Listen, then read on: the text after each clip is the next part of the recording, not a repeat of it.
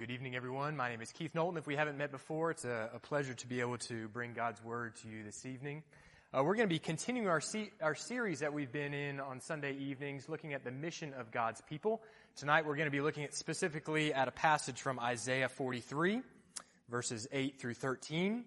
So as you turn there, look on the screen behind you. I wonder, have you ever received notice that you've been selected for jury duty? Uh, imagine that if you have, you probably weren't thrilled at the prospect of getting that notice in the post. That can mean days off of work. It can mean needing childcare for your kids.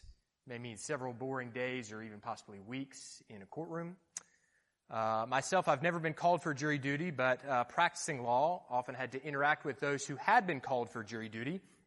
And uh, it usually would happen on a Monday morning. You show up for trial and you have a courtroom full of maybe a hundred or so potential jurors that are there for maybe a couple trials that are to begin that week. And needless to say, there's not a, uh, too many smiling faces. Not, there's not too many people that are happy to be there.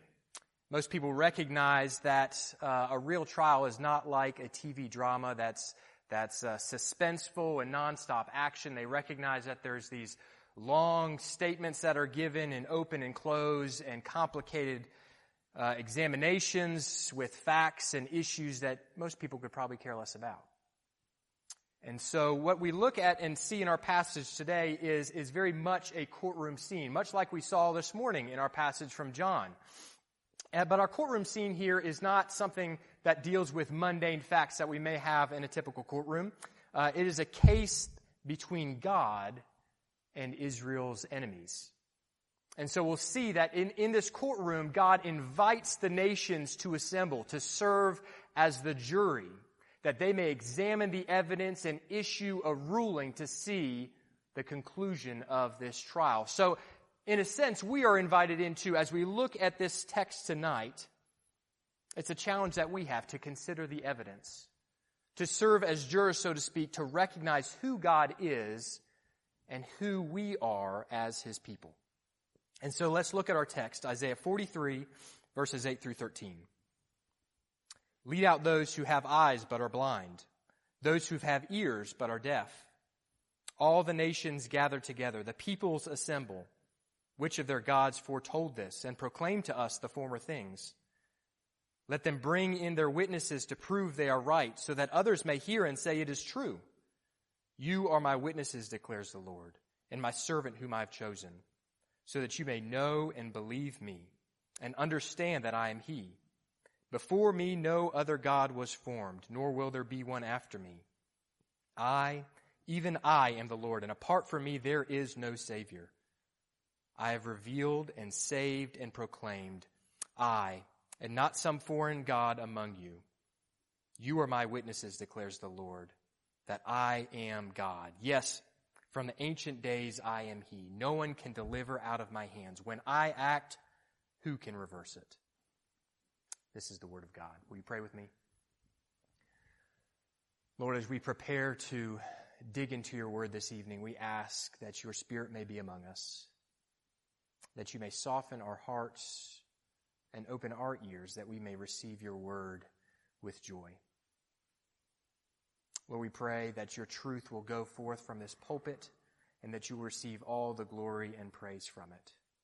And so now ask, we ask God that the, the words of my mouth and the meditations of all of our hearts may be pleasing in your sight, O Lord, our rock and our salvation. Amen. And so as we dig into this text again, I want us to consider this, this trial scene it's important to examine who's in the courtroom as we try to understand what they are examining. So, as I mentioned before, it's the nations that God calls and assembles together. It says in verse 9, all the nations gather together and the peoples assemble. And so if there's ever a trial to be a part of, to sit as a juror of, you think that this is the one, right? It's not a little issue that deals with property issues or a little misdemeanor that really doesn't really have any real significance. This is a case with serious implications for all the nations. So if we think about it, this would be one of those, those cases where those, those TV satellite trucks are set up out front, where the news reporters are standing by waiting to tell others about how the trial has progressed. And so this is a trial of infinite significance with far reaching implications. And so what's ultimately being decided in this text, in this trial, is who is God? And so we need to consider then, well, what, who are the parties that are going to be putting forth an argument toward this issue? On one side, we have the enemies of Israel. These are the nations that have persecuted Israel, that have enslaved Israel, the nations that worship pagan gods and have rejected the God of Israel. And these nations, to put forth their case, to support their case, they are supposed to call their own witnesses. And it's rather open ended here. It doesn't really say who they're going to call, but somebody, somebody to testify that these pagan gods have been able to predict the future and control the outcome. On the other hand, we have the God of Israel, right? He is the God who created the universe, the God who chose initially to bless Abraham and all his descendants. And so we see who he decided to call as his witness. Rather ironically, it says in verse 8, lead those out who have eyes but are blind, who have ears but are deaf. And so we see this disabled group that's described here is actually the people of Israel. So during the time of the prophet Isaiah, we know that, that the Israelites have been uh, led away as exiles in Babylon. They're under the rule of the Babylonians, and as we, so we've seen repeated throughout the Old Testament this, this cycle of sin that Israel falls into. And they fall into sin, they're handed over to their enemies. And so even though they're suffering in this case as they have before, we see that their stubbornness is persisting. In fact, throughout Israel, God calls, or throughout the, the book of Isaiah, God repeatedly calls his own people deaf and blind. If we look at uh, chapter 22, or 42, just going back one chapter, it says this in verse 18 Hear, you deaf, look, you blind, and see. Who is blind but my servant, and deaf like the messenger I sent? Who is blind like the one in covenant with me, blind like the servant of the Lord? You have seen many things, but pay no attention. Your ears are open, but you do not listen. If you go down to the end of this chapter, it's actually talking about God pouring out his anger, his wrath on his people for their disobedience. And even then, it says, enveloped in the flames of their own wrath, they still don't understand. They're consumed by fire, but they still don't take it to heart.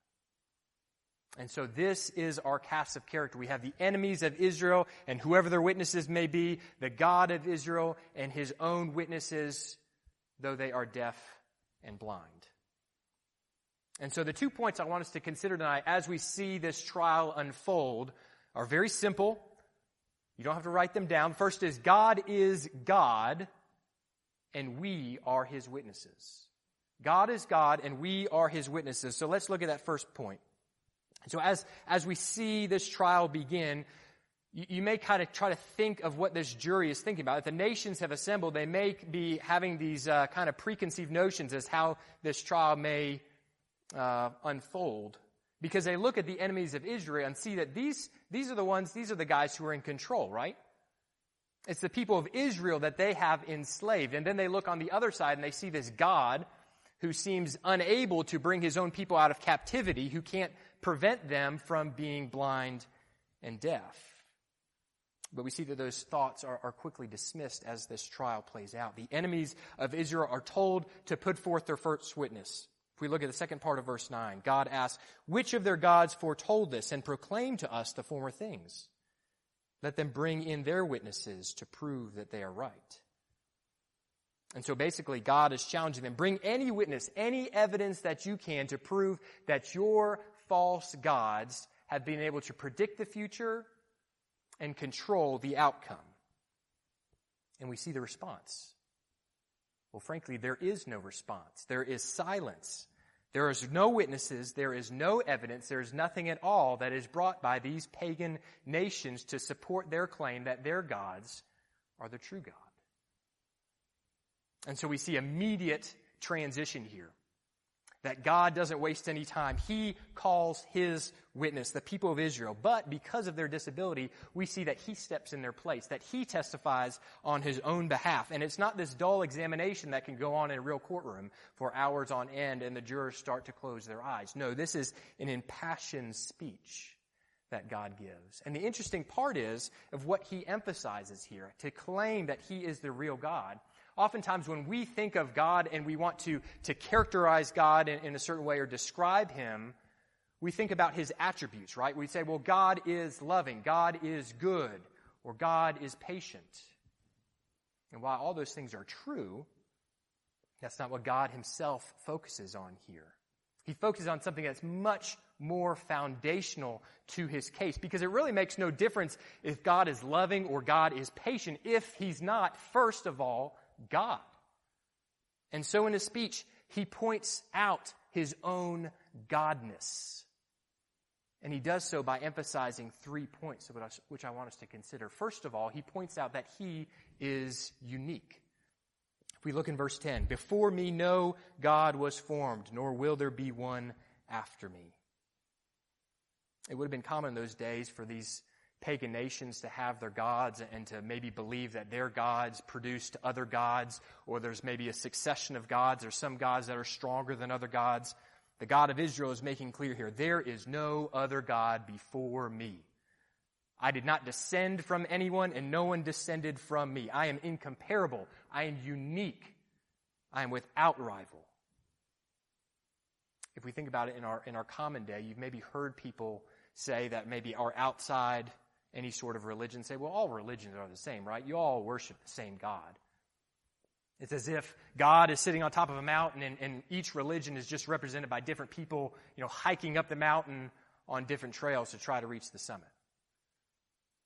Or maybe you think about, you know, in our, our postmodern world where, where all truth is, is relative, you have people say, well, you know, all, all religions have their own value. Everyone's beliefs have equal merit. And so you don't judge me for what I believe or think, and I won't judge you for the way that you think. And that way, all religions or, or all values or all ways of living are equally good and valid. But that's not what God is saying here. He makes clear no, there are no other gods but me. There is no one who is equal to me. There is no one who is the same. I alone stand. And so we see this emphasized over and over again in the Old Testament. And if we turn to Deuteronomy 4:35, it says, "The Lord is God; there is no other besides him." And so this is really an incredible statement, especially in our day and age with relative truth, to be able to claim with absolute certainty that the God of Israel is the one true God. And so we see that religion, it's not based on preferences. Your opinion does not dictate reality. God is saying that He is Yahweh and that there is none beside Him. And so that brings us to our second point then. He emphasizes His uniqueness. He also emphasizes His own sovereignty. If you look in verse 12, You are my witnesses, declares the Lord, that I am God. Yes, and from ancient days I am He. No one can deliver out of my hands. When I act, who can reverse it? So God is asserting here his authority over all things throughout all times. Past, present, and future, God is in control. And that's what really makes him God. When we think about God's sovereignty, that gives him his godness. If we take away God's sovereignty, he is no longer God. Because if we think about it, if, if he is not in control, then he is in fact, controlled by something or somebody else. If he is not the absolute ruler, then he himself is being ruled by something. And so we see this truth resounding throughout the book of Isaiah about God's sovereignty. If we look at Isaiah 50, uh, 45, verse 7, it says this I form the light and create darkness. I bring prosperity and create disaster. I, the Lord, do all these things. And so if we think about our own lives, how easy is it for us to trust God and His sovereignty when things are going well? But when things go maybe ways that we didn't plan, or we face hardship, we begin to question God's sovereignty. But we see in this verse, what does it say here? That He brings prosperity and creates disaster. Israel was not under Babylonian captivity because God didn't possess the ability to deliver them. We don't face sickness or hardship in our life because God isn't able to change the circumstances. We don't suffer in certain ways because God has turned his attention elsewhere. No, God is before all things, and in him all things hold together, as Paul says in Colossians. And so the reason for this is because God does all things according to his own will. If we look further in Isaiah, Isaiah 46, verse 10, I make known the, be- the end from the beginning, from ancient times, what is still to come. I say, My purpose will stand, and I will do all that I please. And so the reality is that God is God centered. He does everything that he desires for his own purpose according to his own will. There's one uh, commentator that I read as I, I was looking into this text, and he pointed out that between verse 11 and verse 13, there are 29 words in the original Hebrew, and 12 of those words are in the first person. So God is giving evidence. The evidence that he is putting forth is himself. That he is God. He is the totality of all deity. And so you may have heard that in, order to win a case, if you're in trial, uh, you have to carry the burden of proof, right? In a civil case, civil cases that I did back in the States, I'm assuming it would be very similar here in, the UK as well. Uh, that burden of proof would be called the preponderance of the evidence.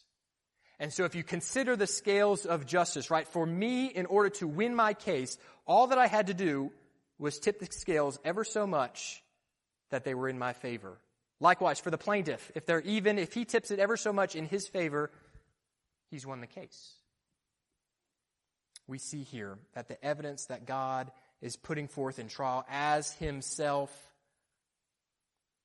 is certainly enough to meet the burden of proof. He is not simply tipping the scales here. His evidence is overwhelming that he is the sovereign Lord over all. And so, what a comfort it is to know that we have to, uh, the uh, opportunity to serve and live under a sovereign God. But the thing is, it's not just his sovereignty that should bring us comfort. It's the fact that because of his sovereignty, we get to experience the benefit of it. And so that brings us to our third point then. We recognize that God is unique and that God is sovereign. He's also pointing out here that he is a God who saves. Look in verse 11. I, even I, am the Lord, and apart from me there is no other, or excuse me, there is no Savior. I made that mistake myself. That's anticipating what I think that text might say. Like, he's talking about his exclusivity, right? You expect him to say, there is no other. No, he says, there is no Savior. Verse 12 as well, I have revealed and saved and proclaimed. Ever since I was a kid, I, have liked to collect coins. Uh, it's not been a huge hobby. What, one thing I've, I've liked to collect every year is something known as a silver proof set. So each year the mint will put out a collection of coins for that year that are made of silver, that are double stamped. So it, it, improves the quality of the coin. It's more clarity and it shines better. And it's something that I, I've just collected ever since I was a kid.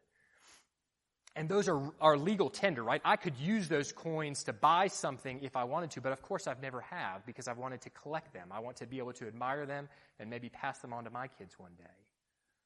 Well, that's certainly not what God is suggesting here. He's not simply maintaining his power and his sovereignty simply for the sake of having it. He has his own sovereignty and he is using it, using his power to save.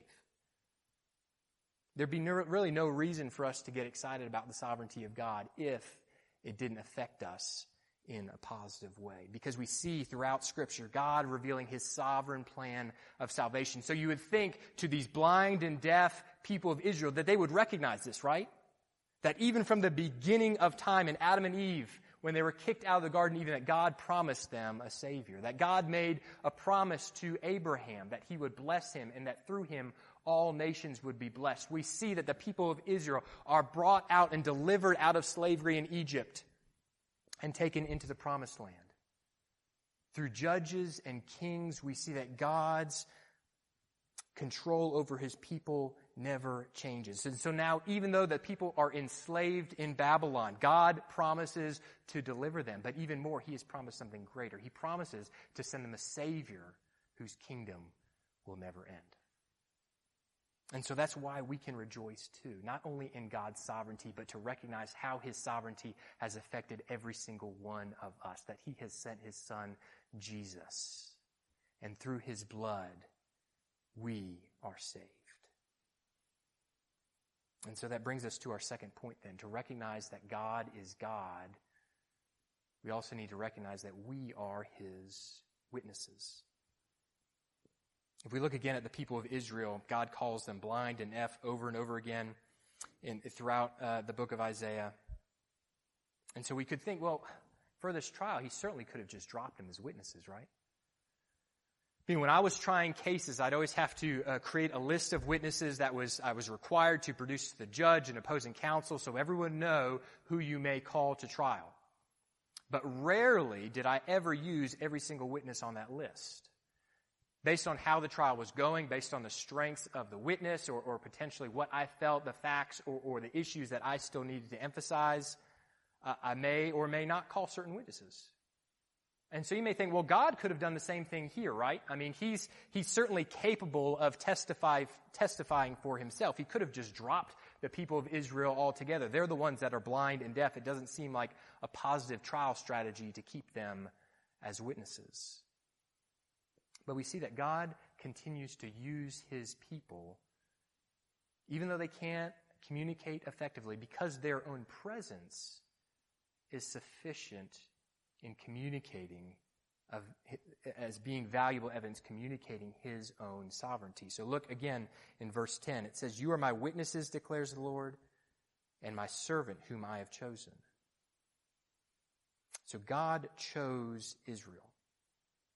Even though they had sinned against him, even though they had turned from him, he still desires to be their God.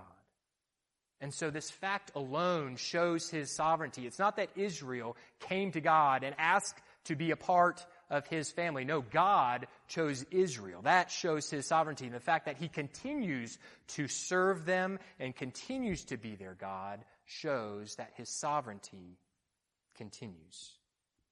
And so there's really two reasons that we see in this text for why in the world God would use these deaf and blind people to be his witnesses. I want to look at them. First, it's, it's because it's for their own benefit, and it's also for the benefit of others. So look at verse 10 again. You are my witnesses, declares the Lord, and my servant whom I have chosen, so that you may know and believe me and understand that I am He. God first chose Israel to be His witnesses for their own benefit. And this makes sense, right? Because we can't share the good news of the gospel if it doesn't first affect us. Right? This uniqueness and the sovereignty of God and His ability to save, these aren't just intellectual facts that we can just pass down the line to somebody else.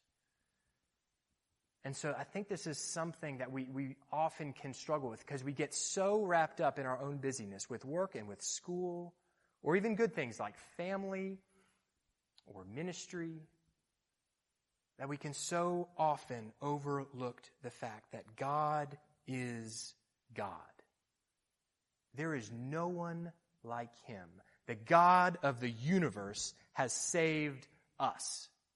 And so often we can take that for granted, right? It just becomes kind of our, our Christian vocabulary and it becomes so cliche. Yes, God is sovereign and Jesus saves.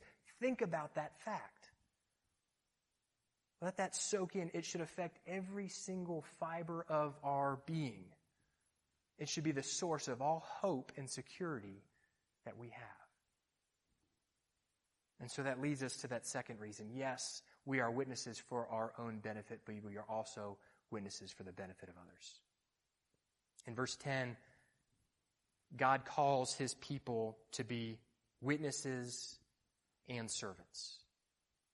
And it's interesting that he doesn't, it's not a command. He doesn't say, be my witnesses and you need to be my servants. He says they are. They are my witnesses and my servants. Because I have chosen you to be my people, this is your role. This is your mission. And so we see that these two words, witness and servant, they really go well together. I mean, they, they communicate the same thing. In order to be God's servant, as we serve God, we are to be his witness. And so it's funny, even though God is addressing the nations here, he's putting forth his case to the nations, he's really also directing this communication to his own people.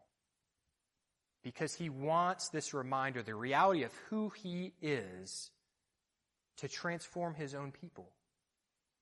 That their eyes may be open, that their ears may be able to hear, that they can recognize that God is sovereign, and to recognize then their own role in his mission. Their task is to be witnesses. And so we see this language used over and over again in the New Testament. We read this passage, Roddy read it for us from Acts 1, right? When this passage where Jesus, before he ascends into heaven, he communicates with his disciples. And what does he say? You will receive the Holy Spirit and you will be my witnesses in Jerusalem and all Judea and Samaria and to the ends of the earth. When Paul is recounting his own conversion experience in Acts 26, he says that God said to him, Now get up and stand on your feet. I have appeared to you to appoint you as a servant and as a witness of what you have seen and will see of me. And so we see the role of God's people has not changed. It's the same role that was to the people of Israel in the Old Testament. It's the same role that he gave the New Testament church. It's the same role that he has given us to be servant witnesses. And so it's, it's important to be clear, well, what are we witnessing about? Right? This passage is about God being God. We don't just walk around saying, well, God is sovereign and expect it to make a whole lot of change in people's life, right? I mean, it's true, but it's only the foundation upon which our message is built. Our message is the gospel. We bear witness to the good news of Jesus, a friend to sinners, the Savior of the world. And so, just like that courtroom scene that we see in the passage where the nations have been assembled to be able to listen to the evidence and render a verdict, we here at Buccleuch are in a very similar situation. We have the nations in this city, and they desperately need to hear the good news of the gospel. And so it should be our charge, our, we should question how are we to be witnesses? How can we be effective in the spread of the gospel here in this neighborhood, in our own neighborhoods, around our city, and to the ends of the earth? James talked about this morning the need to pray. How we're going to start praying specifically for neighbors and, and coworkers, family members who don't know the Lord. For opportunities that we can interact with these non believers that we may have boldness in our witness. And so let that be our charge tonight. That we may recognize that God is sovereign and that God saves. And this is good news that all need to hear. So may we have the boldness and the joy of being witnesses for our sovereign Savior. Let's pray.